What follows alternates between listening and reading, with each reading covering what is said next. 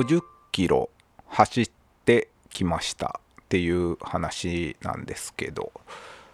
2月の24日土曜日ですね。先週の3連休の真ん中に50キロ走ってきました。で本当はその3連休の初日である23日金曜日祝日ですね。に、えー、走ろうと思ってたんですけど天気が悪く雨が降っておりましたのでその日はね、あのー、走らずにワールドコインの認証に堺筋本町まで行ってきましたっていう話を前回しましたけどその翌日にねちゃんとちゃんとというかまあ予定通りに走ってきました。で今日もまたランニングについていろいろ喋ってみようかなという回なんですけど、まあ、その50キロ走ったやつもそうですし新しい大会の予定を入れちゃったんでそれも、えー、発表というか報告というかしようかなと思っております。で今回は、えー、もちろんレースとかじゃないんで勝手に走ってるだけなんですけど結構余裕を持って、えー、楽しく走ることができたかなと思っていて50キロとか、うん、何回かこれまでにも走ってるんですけど一番余裕を持って、えー、終わることができたような気がします。で人によってっていろいろだとは思うんですけど自分の場合は家スタートで家ゴールっていうのが一番楽ちんでいいなと思ってるんですけどで行けるところはだから限られてくるんですけど帰ってすぐねシャワーできるし移動のための余計なストレスがないっていうんでもう距離こんだけの距離を走るっていう目的だけでやるんだったらもう家スタート家ゴールがいいなと思っております、まあ、なので今回もそうしてみたんですけどまあワンウェイでね50キロ行ってそこになんか温泉とかがあればね温泉入って電車で帰ってくるとかでもいいし、まあ、あらかじめ電車でどっか行って50キロ走って家まで帰ってくるとかでもいいし。でまあもちろん距離がもっと長くてもいいし短くてもいいと思うんですけど、まあ、個人的には同じところをぐるぐるぐるぐるね回るみたいなのはもう無理かなとかね思いますね。例えば50キロ走ろうと思って1周10キロのところを5周するとかね。昔は結構真面目やったんでね。あのもっと短い距離ですけど10キロ走るのに2キロのところを5周したりとかね。20キロ走るのに10周したりとか、まあ、そういう練習もやってましたけど、まあ、今は、えー、とにかく普段日常的に走るルートと違うルート。で違う道違う街みたいなのを走ってみるっていうのが楽しいなと思っております。まあ、そこが例えば車でよく走る道だったとしても、まあ、自分の足で進むスピード感で見る景色って、えー、同じようで違うっていうか、まあ、解像度がいろいろ高くなってあこんなとこにこんなんあったんやとか走るとか歩くスピードじゃないと見れないものがあるなっていうのが楽しいというか。で直近では去年の11月にやった奈良から伊賀まで走るというね通称奈良トゥ伊賀と呼んでますけど、えー、そういうランをやりましてあの時は、えー、近鉄電車でね奈良駅まで行っって伊賀までそっから走って伊賀で銭湯があったんで入ってで電車で帰ってくるっていう感じでやりましたけど、まあ、伊賀城に行ったりとかその城下町をちょっと観光するというかちょろっと見ただけですけど歩いたりして、えー、そこまでのね道中もなんか結構田舎の道を走ったりしてうんなんか昔の旧道とかを走ったりしてまあ旅っぽくて楽しかったんですけど、まあ、何年か前からこういう勝手フルマラソンみたいなのをやっていて、まあ、神戸から大阪、えー、大阪っていうのはまあうちの自宅なんですけど、まあ、神戸から大阪京都から大阪っていうのもちょうどフルマラソンくらいの距離になるんですよね。でそういうのやったりとかあとはね、奈良の山の辺の道フルマラソンっていうのもね、あの勝手に企画して、まあ、これは会社のパイセンと2人で走ったんですけど、えー、山の辺の道っていうのはね、奈良盆地の東側にある南北に伸びる古道、古い道ですね。えー、古道なんですけど、えー、大三輪神社とかね、磯の神神宮とか、有名な神社とか、お寺とか、古墳とかがあったりして、まあ、歴史ロマンあふれる、万葉ロマンあふれる、まあ、昔からずっとある道みたいで、そこを、えー、橿原神宮スタートで山辺の道がある桜井市の方まで走ってずっと北上して奈良市の方まで行くっていうフルマラソンを、まあ、勝手にね、えー、やりましたけどそれも、まあ、ハイキングっぽい感じでね歩くとこは歩いたりして結構だから山手の方になるんで起伏があったりしてまあ面白い道でしたけど、本当にハイキングしてるおばちゃんとかおっちゃんとかも多くて、まあ、風光明媚なね景色が見れるんでおすすめの道なんですけどまあ、大会に出るのも楽しいんですけど、1人で、あるいは少人数でルートを考えて、まあ、誰かと競うとかじゃなく、まあ、ただただ自由に走るっていうのもストレスがなくて楽しいなっていうことで、こういうことをやっておりますが、まあ、何でしょうか、記録を狙ってストイックにやるみたいなのが自分には合ってないのか、うん、集団行動が苦手っていうかね、まあ、性格的に、まあ、自分で言うのもあれですけど、真面目なんで、えー、趣味にはまっちゃうと、こう、仕事とか割とそっちのけになってしまうというか、まあ、全然真面目じゃない気がしてきたな。えー、どうしてもね、けどそっちばっかり考えちゃって、こう脳みそのリソースをちょっと割きすぎてしまうっていうかね、まあ、真面目っていうか不器用なんでしょうね。まあ、そんなね、えー、ことで、まあ、今回の50キロなんですけど、まあ、あんまり詳しく言ったら家の場所がバレるんで、あれなんですけど、まあ、行きたかったところっていうのが2箇所あって、えー、1つ目が千里川の土手、伊丹空港のね、えー、すぐ横にある土手なんですけど、あ伊丹空港っていうのが、えー、大阪空港のことですね、大阪国際空港のことですけども、まあ、伊丹空港のすぐ横に、え、千里川っていうね、川が流れていて、その土手に、えー、空港に着陸していく飛行機が、えー、ドアップで大迫力で見れる土手があるということでそこでねちょっとあ飛行機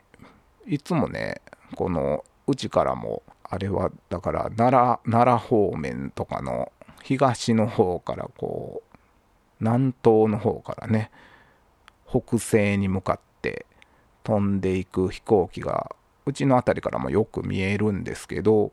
これあ大阪空港に行く伊丹空港に行くやつやねんやろうなって昔から思ってて、まあ、こいつが着陸する先に行ってみたいなとか一回思って調べてみたらそういう土手があって大迫力で見れるっていうんでまあ、なんかけどねその飛行機をわざわざ見に行くためだけに電車乗っていくとかねそういうのもうんまあなしじゃないですけど、まあ、別に片道20キロくらいやったんで全然走れるなとか地図見ながら思ってて、まあ、今回ねこの50キロランに組み込んだという形にしたんですけど豊中の方まで行くんやったら、まあ、ついでにね太陽の塔これも見に行きたいなっていう風になって、まあ、これが2つ目行きたい場所になったんですけど、まあ、これはまあおまけといえばおまけなんですけど、まあ、太陽の塔はねいつ見てもかっこいいんでじゃあ伊丹空港行って太陽の塔万博公園行ってでこっちまで家まで帰ってきててちょうど50キロになるようなっていうルートを考えました。ついでにそういえばその伊丹と太陽の塔の間に服部緑地公園も通ろうと思ってねちょっと通りましたけどまあそんなルートでした。で時計がガーミンっていうメーカーの時計を使ってるんですけど、えー、フェニックス6っていうねモデルですけど、フェニックス6サファイアブラックっていうね、モデルですけども、まあ、ガーミンのウェブサイト上で、こう、地図にルートを引いてコースを作れるっていう線を引いてコースを作れるみたいな機能があってそれでできたルートのデータを時計に転送できるんですね。でその GPX データっていうデータなんですけどえー、GPX っていうのは軌跡データ、移動経路データというか、まあ、そういう軌跡の情報をデータ化したもので、時計に地図が表示できるんですけど、そこにその GPX ファイル、えー、つまりそのルートを地図上にオーバーレイして出すことができると。だから自分の進むべき道が地図上に表示されていて、もう線が引かれてる状態ですね。で、知らない道でも安心して走れますという、まあ、そんな機能があって、まあ、コースから外れたら、なんかビビビとか言ってね、ブルブルとか言ってバイブレーションしたりとか、あのピピピってこう、ピピピかな、ビビとか言って音が鳴って教えてくれるみたいな機能もあって、まあ、その時計があれば割と知らんとこでも全然走れるっていうか、まあ、そんな感じでねたまに小さな冒険をするのが、まあ、僕のささやかな楽しみになっているんですけども。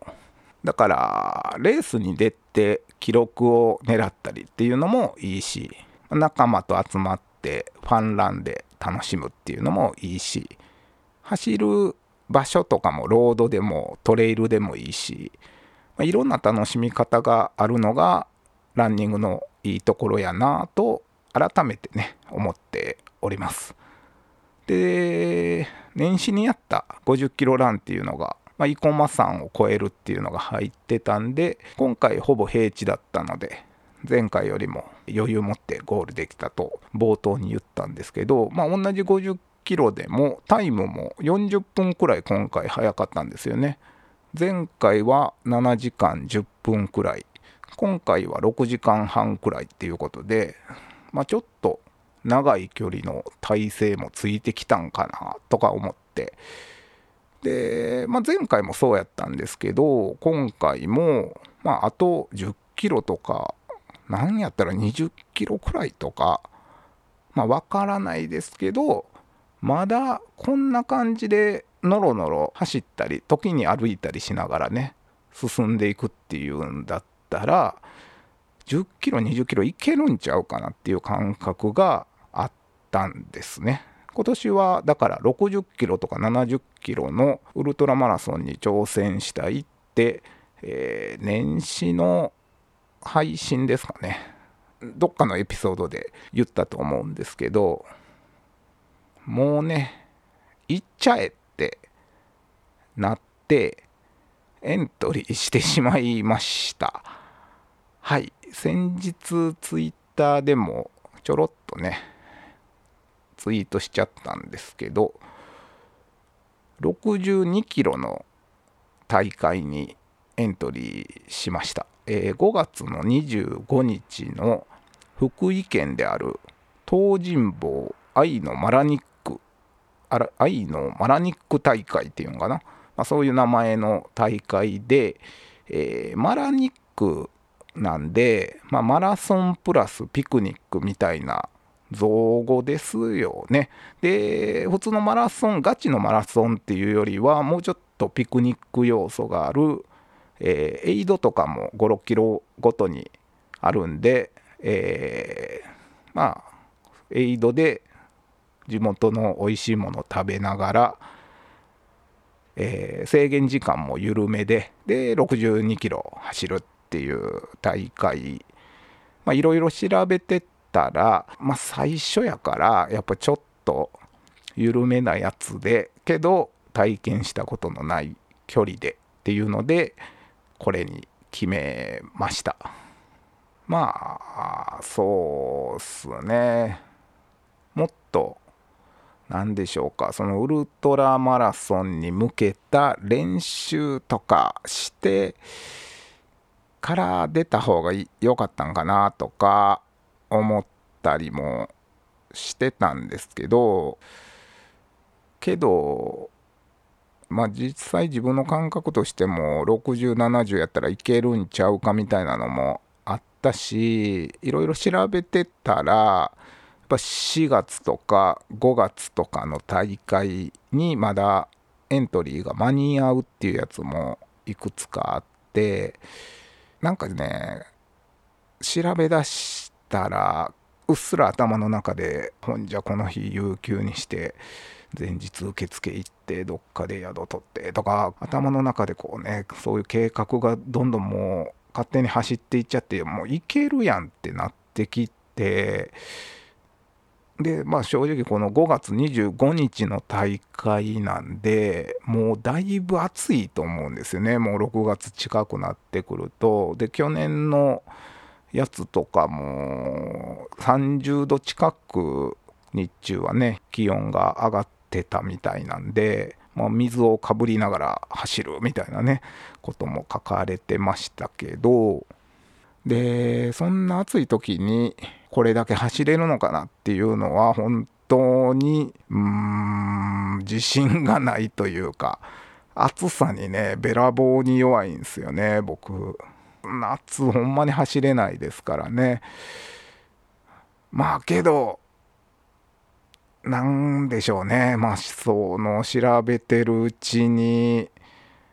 いやこれ1年待つとか無理でしょうってなってもう今年とりあえず行ってみてまあダメかもしれないです。もう普通にこの時期この今のね寒い時期60キロとかやったら多分走れるんですけど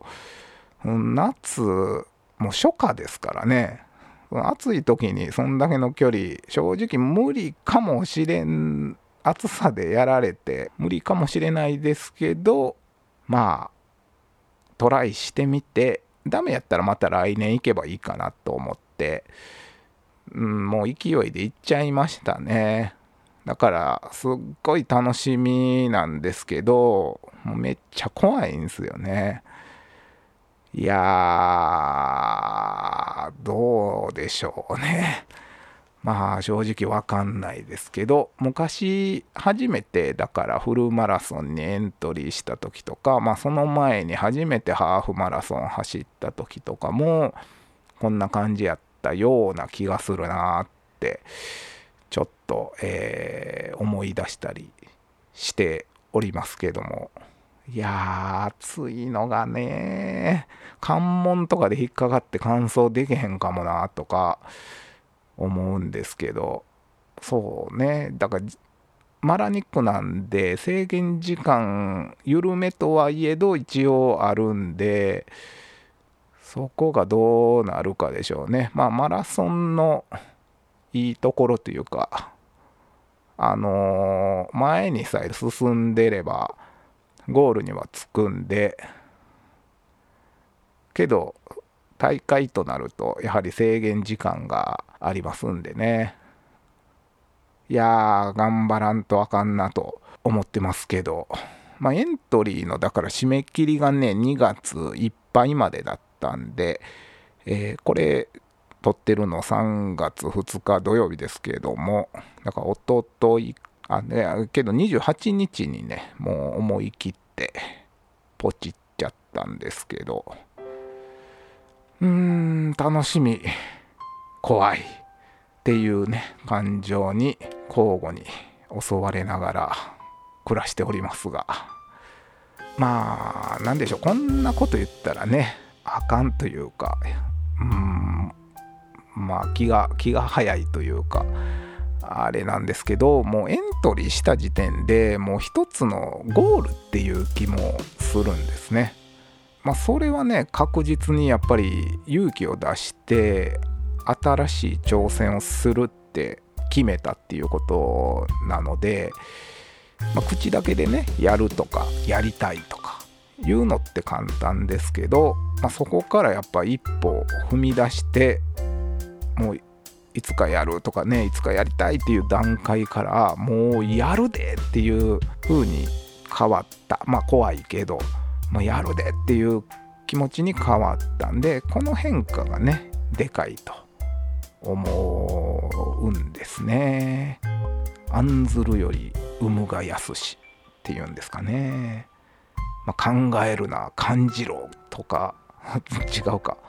ねドントシンクフィールみたいな。燃えよドラゴン的なね。いやーマジで。めちゃくちゃビビってるんですけどまあとにかく頑張って走ってきますという、はい、エントリーしましたというね報告でございました。ということで、えー、今回も聞いていただきましてありがとうございました。さようなら。